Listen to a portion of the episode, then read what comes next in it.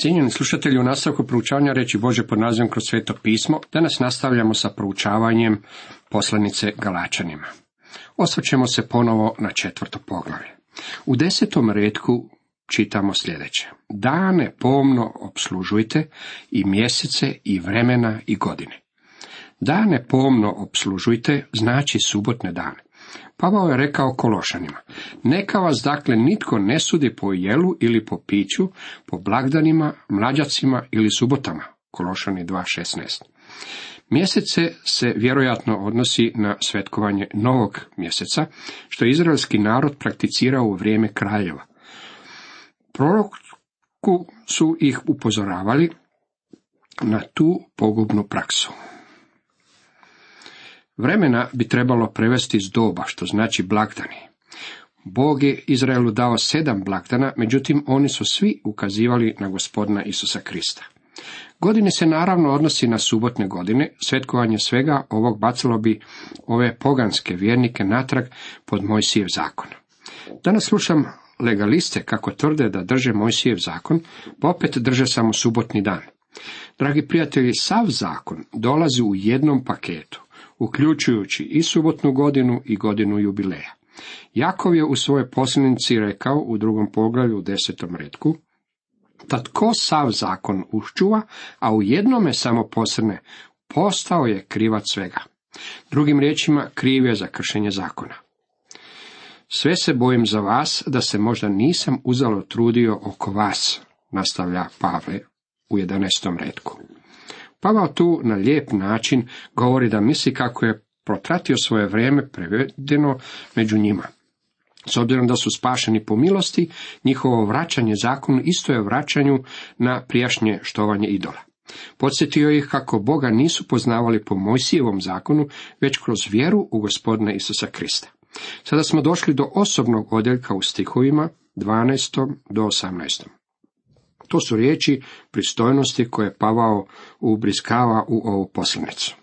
U 12. redku čitamo. Postanite, braćo, molim vas, kao ja, jer i ja postadoh kao vi. Ničime niste povrijedili. Postanite kao ja.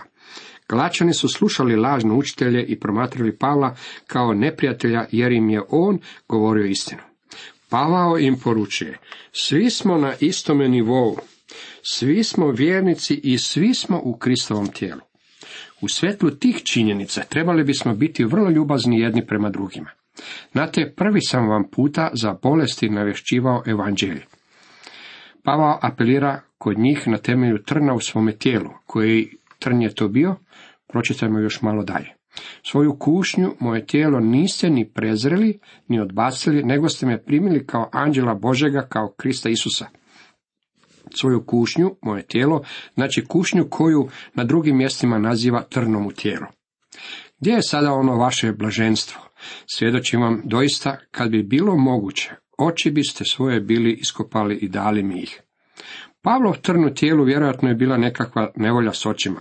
Zbog toga je po svemu sudeći bio vrlo neprivlačan. Teško si mogu zamisliti da su poželjeli skopati svoje oči, dati ih Pavlo ako je ono što je njemu trebalo bila nova noga.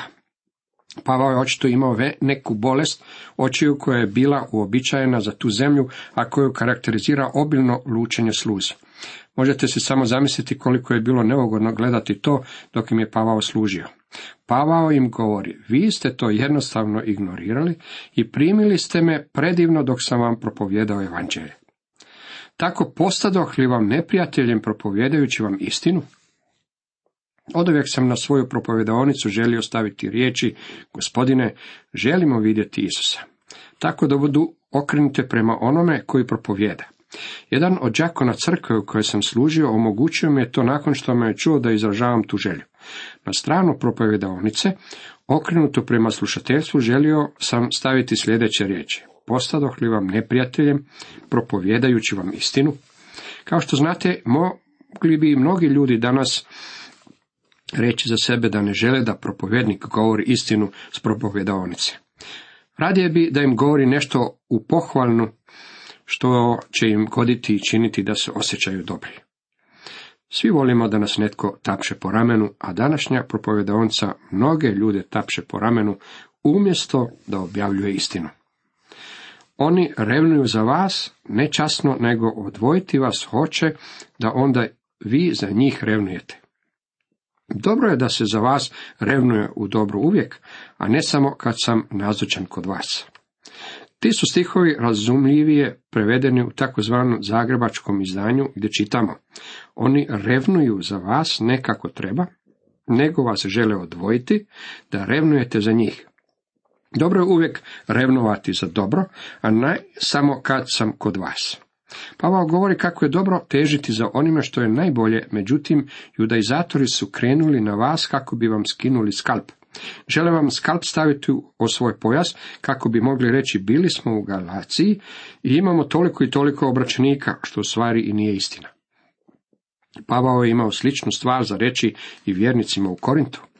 Znamenja apostolstva moga ostvarena su među vama u posvemanjošnjoj postojanosti, znakovima i čudesima i silnim djelima. Ta u čemu ste to manje od drugih crkava, osim što vam ja nisam bio na teret? Oprostite mi ovu nepravdu. Evo, spreman sam se treći put obući i doći k vama i neću vam biti na teret jer ne ištem vaše, nego vas. Djeca doista nisu dužna tjecati i stjecati roditeljima, nego roditelji djeci. A ja ću najradije trošiti i istrošiti se za duše vaše. Ako vas više ljubim, zar da bude manje ljubljen? Vidite, isti ti judaizatori otišli su i u Korint. Vjernici u Korintu također su voljeli i Pavla, a Pavao ih je morao upozoriti na te ljude. Lažni učitelji su vrlo često vrlo privlačni. Zadivljen sam predivnim prezentacijama koje prave kultovi. Gledao sam ih na televiziji izvedeni su do savršenstva. To je onaj uglađeni dio cijele priče. Sve izgleda lijepo oku, a oni koji u tome sudjeluju su vrlo privlačni. Također iznose i staviti dio istine. Na primjer, slušao sam liberalnog propovjednika kako u vrijeme Božića iznosi božićnu priču. Nitko je ne bi mogao ispričati bolje od njega. Radilo se o istinu odličnoj prezentaciji. Međutim, kad je počeo tumačiti, shvatio sam da čak ne vjeruje niti u Kristovo djevičansko rođenje. Vidite, Pavlovo upozorenje Galačanima i Korinčanima prikladno je i za današnji naraštaj vjernika. Ovo poglavlje završava alegorijom o Hagari i Sari. Pava u tom odjeljku pravi kontrast između te dvije žene. Hagara i svako njeno spominjanje u prenesenom značenju označava zakon. Sara i svako njeno spominjanje u prenesenom značenju predstavlja vjeru u gospodina Isusa Krista. Dječice moja, koju ponovno u trudovima rađam, dok se Krist ne oblikuje u vama. Pavao upućuje svoju alegoriju Galačanima upotrebljavajući nježni izraz dječice moja. Djeca je grčka riječ teknija, što znači rođeni. Pavao je imao nježno srce i usporedio je samoga sebe s majkom. Htio bih sada biti kod vas, pa i jezik promijeniti jer ne znam što bih s vama. Želio je biti nazočan kako bi mogao govoriti drugačije. Duboko je bio zabrinut za te ljude. Upotrebljavao je oštre riječi u svojoj posljednici, međutim, svakako možete zapaziti kako je u stvari mekog srca. Recite mi vi, koji želite biti pod zakonom, zar ne čujete zakona? Postoje ljudi koji govore o deset zapovjedi ili o kakvom drugom sastavu ili sustavu zakona, međutim ne govore o kazni koju nalaže zakon.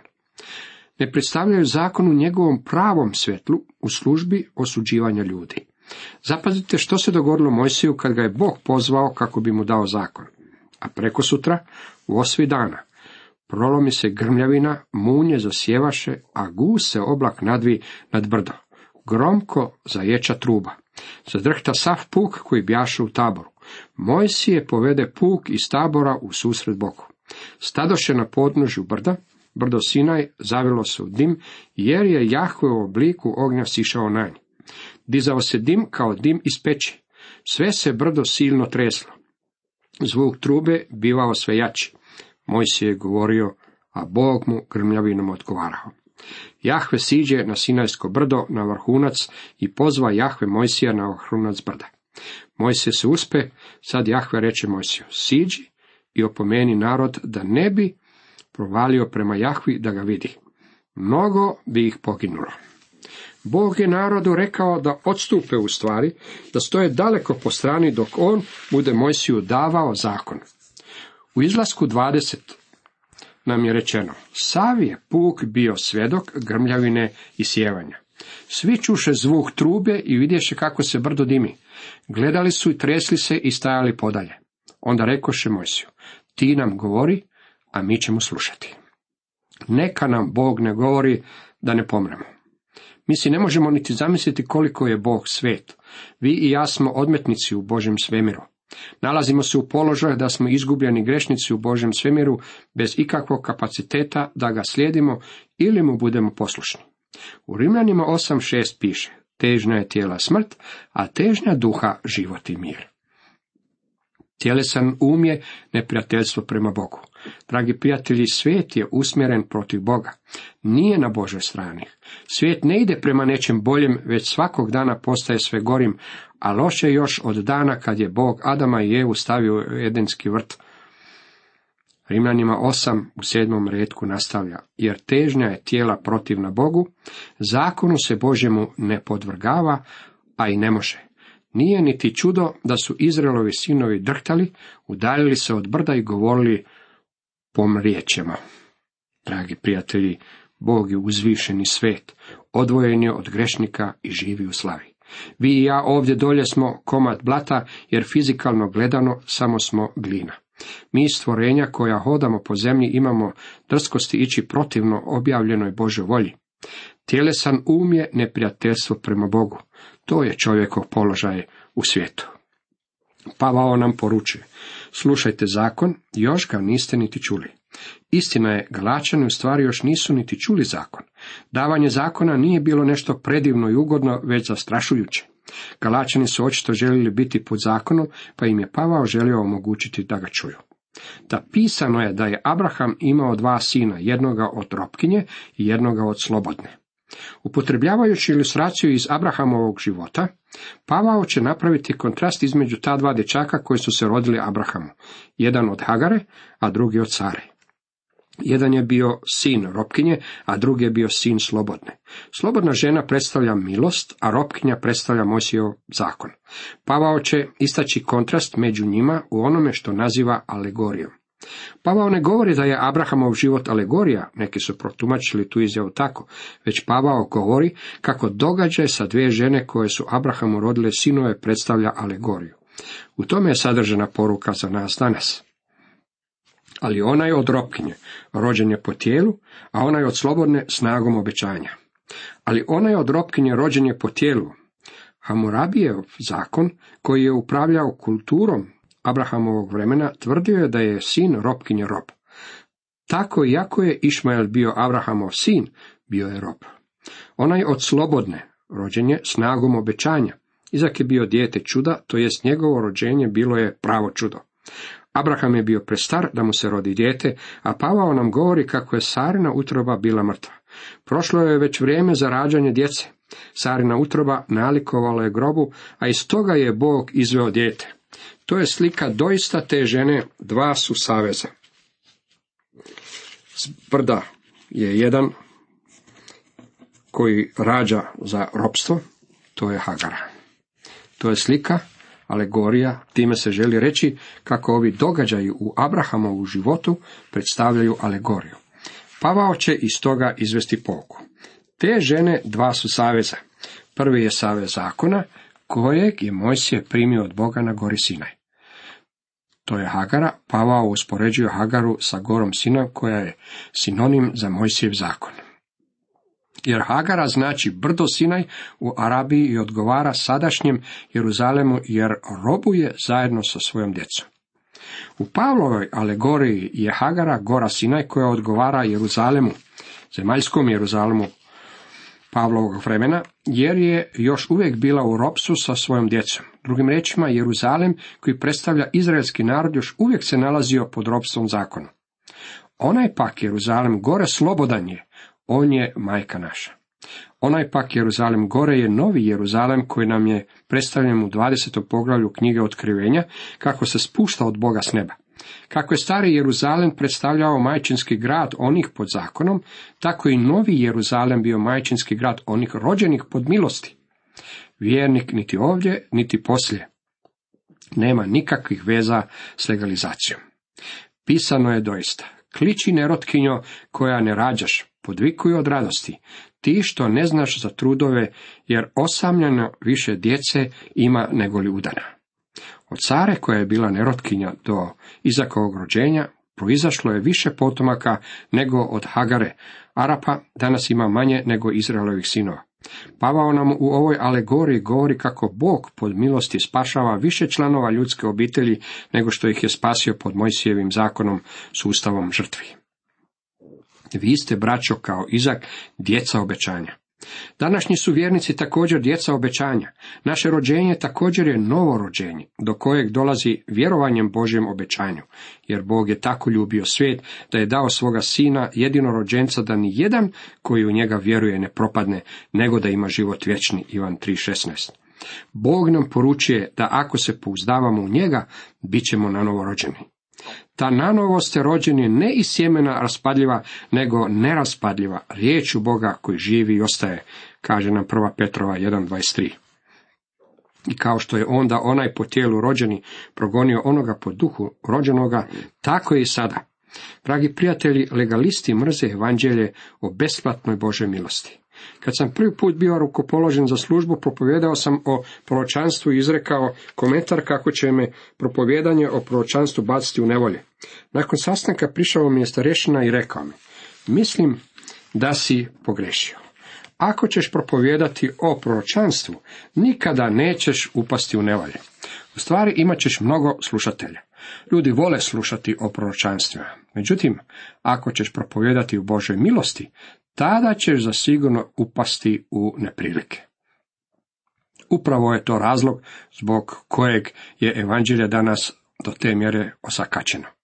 Nemam baš mnogo prilike slušati pravo evanđelje, to jest govor o Božoj milosti. Znam i zašto je to tako. Ako govorite o tome, svi će vas kritizirati. Ljudi su ustrajni u tome da također moram nešto i činiti ili tražiti nešto iz nekog izvora, na primjer od svetog duha, ili moram proći kroz određeni obred kako bih primio ono što nisam primio kad sam se pouzdao u Isa Krista. Dragi prijatelji, to tvrditi je nazivati Krista prokletstvom. Ako imate nešto za dodati onome što je on učinio za vas, tada je njegova smrt bila uzalud. Krist je bio učinjen prokletstvom za nas, međutim, ako ne prihvatite ono što je on učinio za vas, tada tvrdite da ste vi bez krivice, a da je on grešan. Sljedeće Pavlove riječi su jednako važne danas koliko su bile i u njegovo vrijeme. I kao što je onda onaj po tijelu rođeni progonio onoga po duhu rođenoga, tako je i sada. Naravan čovjek mrzi evanđelje po Božoj milosti. Dragi prijatelji, u nama je mrziti ga, jer ono od nas ne zahtjeva da učinimo bilo što. Umjesto toga ono proslavlja Krista i naše oči okreće prema njemu. Nego što veli pismo, otjeraj sluškinju i sina njezina, jer sin sluškinje ne smije biti baštenik sa sinom slobodne. Bog je zapovjedio otpuštanje ropkinje i njenog sina. Bog danas poručuje vama i meni. Otarasite se svog legalizma, stavite naglasak na Isusa Krista. Zato, braćo, nismo djeca ropkinje, nego slobodne. Abraham nije mogao imati i sina od Hagare i sina od Care.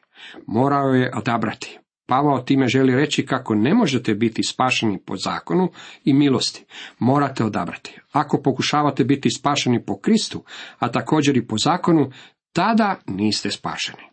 Dopustite mi da vas pitam, pouzdajete li se uistinu u Krista ili pokušavate nositi rezervnu gumu na svom malenom omnibusu? Drugim riječima, osjećate li da činite nešto, da jeste nešto ili pokušavate postići nešto što bi nadodalo onome što je Krist učinio za vas na križu? Ako to pokušavate, zaboravite na to i pogledajte samo na Krista. Sve primite od njega. On je naš spasitelj, on je naš gospodin. Njemu pripada sva čast i slava. Cijenjeni slušatelji, toliko za danas.